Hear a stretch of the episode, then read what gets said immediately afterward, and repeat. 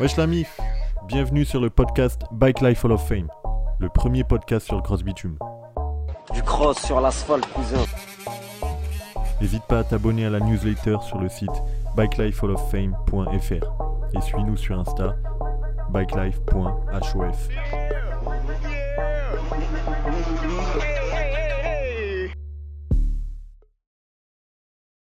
Bienvenue sur le podcast Bike Life Hall of Fame. Je suis Joe. Je suis Ben. Comment ça va Tu vas bien? Ouais, ça va frérot et toi? Ouais, ça va. Alors aujourd'hui, on va parler de, de Bike Life, bien sûr, et on va parler de l'histoire de la Bike Life, parce qu'on a tendance à penser que euh, c'est relativement récent, euh, mais finalement, on se rend compte que ça remonte à, à déjà à des, à plusieurs dizaines d'années. Donc on va on va parler de ça, mais avant de ça, ça serait bien que tu m'expliques euh, ce que c'est la Bike Life. Bah la backlife tout simplement c'est euh, c'est c'est tout ce qui a deux roues et t'as envie de faire de la roue arrière avec quoi. Donc euh, tu lèves ta moto ou tu lèves ton quad, c'est c'est ça la backlife. Tu lèves ton vélo aussi? Tu lèves ton vélo aussi. Ton scooter, n'importe Ton quoi. scooter, n'importe quoi. Après, on va se rendre compte au fur et à mesure des explications qu'il y a des véhicules qui ont été privilégiés, tels que les, les motocross, et j'expliquerai pourquoi euh, par la suite. D'accord. Et donc, l'histoire de la Bike Life, ça remonte à quand? Je pense qu'on peut dire que c'est les années 70. Hein, euh, euh, c'est vrai qu'on a tendance à dire que c'est une pratique qui est née euh, aux États-Unis. Dans tous les reportages hein, qui parlent de cross bitume ou de bike life, c'est un peu la même chose. Euh, on entend dire que c'est une pratique importée des États-Unis, etc. Moi, je pense que c'est faux, notamment grâce aux archives de, de l'INA.fr. L'INA, c'est les, archives des médias français. Ouais, L'INA, c'est l'Institut national de l'audiovisuel. Ouais, exactement. Donc en fait, ça répertorie hein, tout ce qui est euh, audio, vidéo, euh, qui sont passés à la télé, à la radio, tout ça. Même des reportages aux infos qui passaient dans les années 70, quoi, tu les retrouves.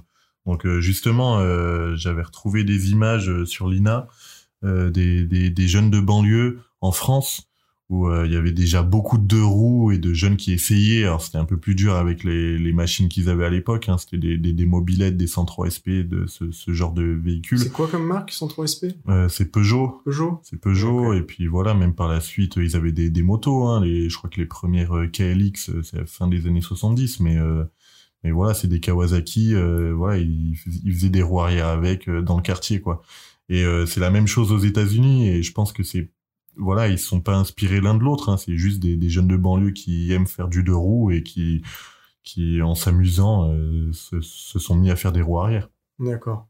Et donc tu penses que la Bike Life, c'est apparu dans, donc, dans les banlieues françaises, mais aussi aux États-Unis. Mais ça, on- n'est pas trop sûr, mais on sait, on a vu les archives nationales euh, françaises, donc euh, ça, on le sait. Euh, c'est apparu dans quelle banlieue? C'est arrivé où d'abord en France? Bah moi c'est vrai que les archives que que j'ai retrouvées c'était des des banlieues parisiennes hein, notamment Saint-Denis 9-3 mais euh, voilà nous notre père il a grandi dans une banlieue vers Lyon et euh, on sait que les jeunes euh, pratiquaient déjà ça quoi. D'accord, ok. Euh, donc ça, c'est les années 70. Après, après, on passe aux années 80. Euh, Ouais, les années 80 ou aussi ben là on retrouve plus d'archives du côté des États-Unis notamment hein, euh, quand on voit des des des, riders euh, qu'on a sur euh, sur Instagram qui sont qui ont la cinquantaine aujourd'hui mais qui de temps en temps repostent des photos de quand ils avaient voilà la, la vingtaine où ils sont sur des grosses motocross dans dans leur quartier. D'accord. Et en France, on, on voit d'autres choses dans les années 80 On a des preuves ou des, des images qui traînent ou, Ben, ou juste, juste ce qu'on sait? Ouais, on sait quoi. On a, c'est sûr, on a des témoignages, hein, des mecs. euh, on a- en fait, il y avait, c'est l'apparition dans ces années-là des des des purs motocross, euh, donc comme la Yamaha YZ, euh, la Honda CR, euh, des des motos japonaises quoi, mais qui sont faites pour la compétition. Et donc euh, donc c'est là qu'on se rend compte que c'est les véhicules parfaits pour ça, parce que déjà, ben ils sont accessibles, ils sont pas très chers parce qu'ils sont pas homologués. Euh, ils sont pas homologués parce qu'ils ont pas de plaque d'immatriculation, ils ont pas de phare, ils ont pas de clignotant. Euh, voilà, ils ont même pas de, clé de contact. Donc en fait, c'est des véhicules euh, pour cette raison, ils sont moins chers et vu que c'est fait pour la compétition, ils sont très très puissants. Donc pour faire de la roue arrière, c'est juste euh, c'est juste le véhicule adapté quoi. Donc à partir du moment qu'il y avait ces véhicules, ben, les jeunes se sont mis à, prendre ça pour faire des roues arrière. D'accord. Donc c'est devenu un peu le... La la motocross, c'est devenu le- le- l'outil euh, privilégié pour euh, pour faire de la bike life. hein, pour- Exactement. pour, lever sa sa roue, d'accord. Exactement. Euh, on a aussi pour plusieurs euh, aspects, donc économiques, mais aussi, euh, enfin, au niveau euh, technique. au euh, niveau technique aussi, clairement, parce qu'il n'y a pas plus, il y a pas plus violent que, que, D'accord. que motocross, même de petites cylindrées. Hein. Tu prenais, à l'époque, c'était c'était pas des 85, c'était des 80, euh, un 80 YZ, même ça, euh, c'est, c'est hyper nerveux, euh, voilà. D'accord. Et tu me parlais aussi, euh, frérot, de, de Alpo Martinez aux, aux States Ouais, bah Alpo Martinez, il est pas connu pour ça, mais c'était, il est connu surtout pour être, pour être un, enfin c'était un gros, euh, un gros dealer de Harlem euh, dans les années 80. hein. je crois qu'il opérait euh, entre 80 et 90. Enfin, il s'est fait arrêter en 91, mais euh, il était connu en plus de, de, de- voilà de, de, de son activité de drug dealer qui, qui l'a beaucoup enrichi pour cette pour s'être beaucoup amusé euh, avec les, les flics des, les flics derrière lui en faisant de la roue arrière dans son quartier à New York. Donc lui, il a une vidéo ouf, quoi. Ouais, il a clairement eu une vie de ouf. D'ailleurs, euh, big up au podcast de Undersiders. Ils ont consacré un, un épisode euh, à Alpo Martinez où voilà, il raconte sa vie. Je crois que dedans, il précise que quand il se fait arrêter, il, il balance, euh, il balance toute son équipe, puis il, il se dénonce même de, de 14 meurtres euh, qu'il a commis. Et du coup, euh, il a fait que 20 ans de prison, je crois, euh, au lieu de, au lieu de faire perpète. D'accord. Alors, du coup, ça, c'est les années 80, et on passe aux années 90. C'est ça. Les années 90, euh, ben, il y a le label de, de rap new-yorkais. On est toujours à New York, mais il y a les- le label Rough Riders avec le, le, le rappeur euh, DMX, qui est le rappeur phare euh, à l'époque. Euh, qui voilà, c'est un label qui a une grosse identité moto. Euh, dans tous leurs clips, il y a des bécanes. Bon, c'est souvent des gros cubes, mais mais voilà, il y a beaucoup de motos et ils s'amusent à faire des roues arrière dans New York et et voilà quoi. D'accord. Et en France, qu'est-ce qu'on voit dans les années 90 En France, euh, par exemple, on a, je sais pas, on a dans, dans La haine, euh, La haine, il y, a une- il y a une réplique. À un moment, au début du film, on entend, euh, ils sont dehors dans leur quartier, on entend une motocross au loin, puis voilà, Saïd et Vince, ils se, ils se vannent, ils se disent, euh, ouais, c'est Momo en KX, et voilà, KX, c'est, c'est, c'est une motocross de, Ouais. de Kawasaki. Ouais, super scène d'ailleurs.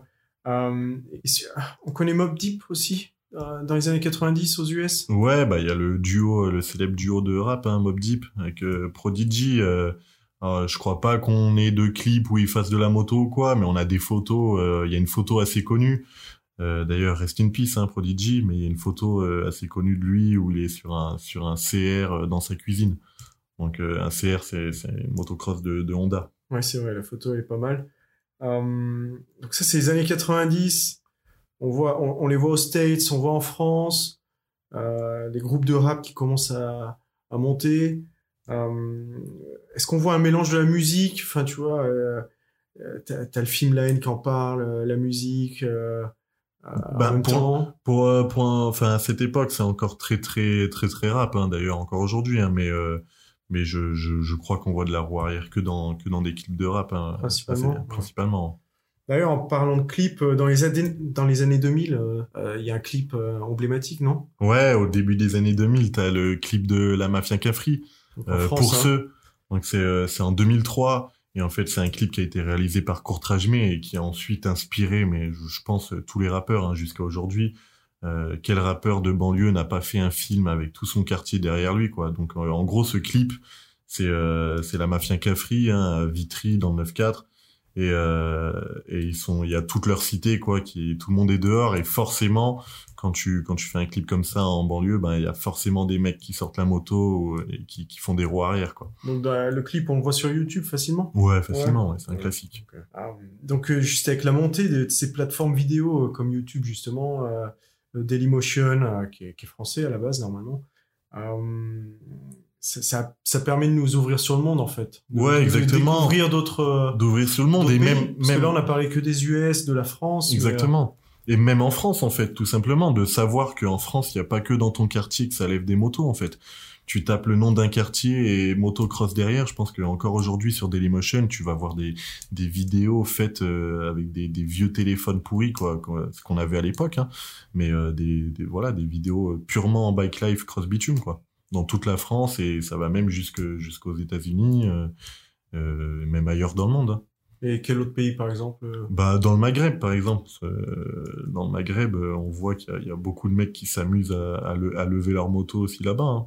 En plus, là-bas, ça lève beaucoup de, de gros cubes et tout. et ils, sont, ils sont très très chauds. D'accord, ok. Euh, avec les Américains, dans les années 2000, c'est là qu'on voit l'apparition de Baltimore. Enfin, l'apparition, c'est peut-être un peu léger, Ouais, pour nous, en fait. Pour, Pour nous, nous. euh, pour nous, c'est là qu'on Français. découvre. C'est là qu'on Français, c'est là découvre. qu'on découvre. Exactement. En fait, euh, bah moi personnellement, hein, et je pense que je me rappelle que j'avais beaucoup de potes euh, qui, qui c'était la même chose pour eux. Ils découvrent euh, la, vidéo de Lord Dev, d'ailleurs euh, Rest in Peace, rider légendaire de, de Baltimore. On découvre cette vidéo de lui, il est en, il en 85 CR et il fait des tours de bloc. il a un niveau incroyable. Puis en fait, on se rend compte que c'est une vidéo exactement comme euh, nous ce qu'on regarde quoi. Euh, des, des, des mecs qui filment avec leur téléphone il y a une vieille qualité pourrie c'est c'est juste des mecs de quartier c'est c'est pas des moyens euh, hollywoodiens qu'on qu'on voit pour les gros clips quoi. C'est c'est juste des mecs de quartier qui font de la bécane euh. C'est même pas leur téléphone à l'époque, parce que c'était encore trop, trop tôt d'avoir non il y avait déjà voilà des vidéos, non? non ouais il y avait ça- ça déjà mais c'est vraiment de, de piètre 2000 C'est qualité. quelle année? 2003, 2004, 2005 euh, Je- 2005 je pense par là 2005, autour de juste- 2005 D'accord. Donc on a déjà les Samsung euh, D500 là, qui font des vidéos à 1,5 million de pixels, euh, c'est assez dégueulasse, mais, mais on, a, on a quand même quelque chose. Donc c'est là qu'on découvre Baltimore euh, euh, comme capitale un peu. C'était déjà à l'époque. Est-ce que Baltimore c'était déjà considéré comme la capitale du, Oh, bike life ou Aux États-Unis, oui. Oui, déjà aux États-Unis, ils s'auto-proclamaient déjà la the, the Dirt Bike Capital, donc la, la capitale de la motocross en gros. Euh, mais en France, c'était pas connu. Mais mais du coup, de tomber sur euh, sur plein de vidéos là dans dans, dans la fin des années 2000 sur YouTube notamment. Euh, on tombe sur des vidéos où voilà c'est c'est tu Ouais. peux voir 50 euh, 50 mecs de quartier euh, qui qui lèvent leur bécane euh, et qui font des figures de ouf et et c'est pas un clip de rap quoi c'est c'est c'est purement, euh, un loisir et Purement un loisir. voilà. Puis il y a plein d'autres pays. Par Mhm. exemple, euh, en Colombie, euh, moi j'ai habité 5 ans en Colombie. Euh, c'était des malades avec la moto. C'est là-bas qu'ils ont inventé le, le drive-by là.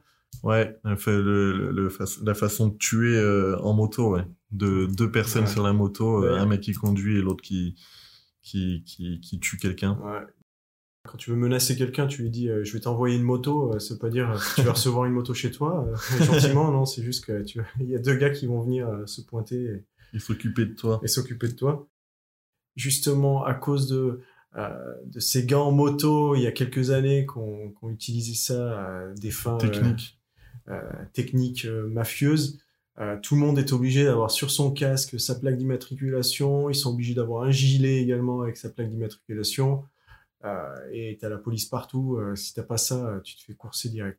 Les motards de la police aussi sont pas mal. euh, Ils sont plutôt forts. Ouais, d'ailleurs, j'ai déjà vu des vidéos de policiers. Alors, c'est en Amérique latine, je suis pas sûr que ça soit en Colombie, mais d'un policier qui est en moto euh, de police et qui fait de la roue arrière euh, très, très, très aisément. Ah, sur, euh, tu voulais parler de Lofty euh, Nathan? De Lotfi Nathan. Lotfi Nathan Ouais, qui est, c'est un, c'est un mec qui est né en Angleterre, mais qui est après allé vivre avec ses parents à Boston et qui a fait ses études à l'université de Baltimore. Et donc là, il a découvert un peu ce, ce monde de la, de la bike life. Et puis, en fait, lui, il entendait surtout des gens euh, s'en plaindre, hein, dire euh, c'est un fléau, euh, voilà, c'est, c'est, c'est n'importe quoi. Et lui, en ce, fait, qui est un peu, ce qui est un peu toujours l'image négative, ce qui est, malheureusement. bien de- sûr, l'image négative de ce mouvement, toujours de qui cette est pratique. collée à ce mouvement, bien sûr. Et lui, qui c'est- fait aussi un peu son charme, non? Oui, très clairement. Et du, bah, du coup, il a voulu aller voir d'un peu plus près ce que c'était que, que cette bike life. Et euh, vu qu'il avait envie de, de, je crois qu'il faisait des études de cinéma hein, et qu'il avait vraiment envie de, de réaliser et de tourner des films, euh, il a commencé à filmer les mecs.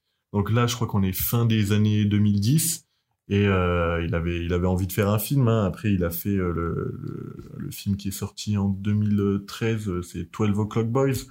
Donc tout adepte de la bike life a forcément vu, vu ce, ce 12, classique. 12 O'Clock Boys? 12 O'Clock Boys, yes. Pour dire euh, midi pile, c'est la, c'est la, c'est la figure euh, un peu emblématique, quoi. C'est quand tu mets ta moto euh, à l'équerre euh, parfaitement, quoi. Parfait. Parfaitement droite. Donc t'es- ça fait comme les aiguilles d'une montre, t'es, t'es à midi pile. Et donc ça, ça lance un peu après 2010. Ben en fait, en fait, avant de faire son film, il passe trois ou quatre étés dans les quartiers de Baltimore à filmer les mecs et avant de sortir son film, de s'occuper du montage, etc. Euh, il balance des, des, des vidéos de de barode quoi en fait, de juste quand les mecs ils roulent, il balance ses vidéos sur YouTube et, euh, et du coup ben t'as déjà de la, de la qualité au niveau vidéo. Euh, euh, à cette époque-là, quoi. Puis c'est là qu'on se rend compte qu'il y a énormément de monde, enfin du de, de notre côté, hein, euh, en France, on se rend compte que les mecs ils sont pleins.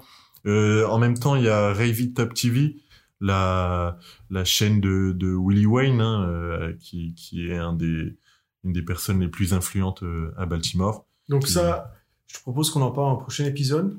Ouais, déjà- bah ouais, carrément. Je pense qu'il y a beaucoup de Donc contenu là, qui va arriver. Là. C'était super intéressant.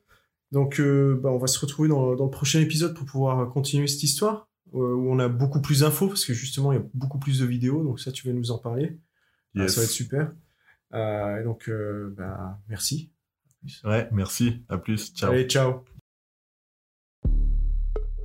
Merci de nous avoir écoutés, la MIF. N'oubliez pas de vous inscrire sur bikelifehalloffame.fr et de nous suivre sur Insta, bikelife.hof. Ciao, la MIF.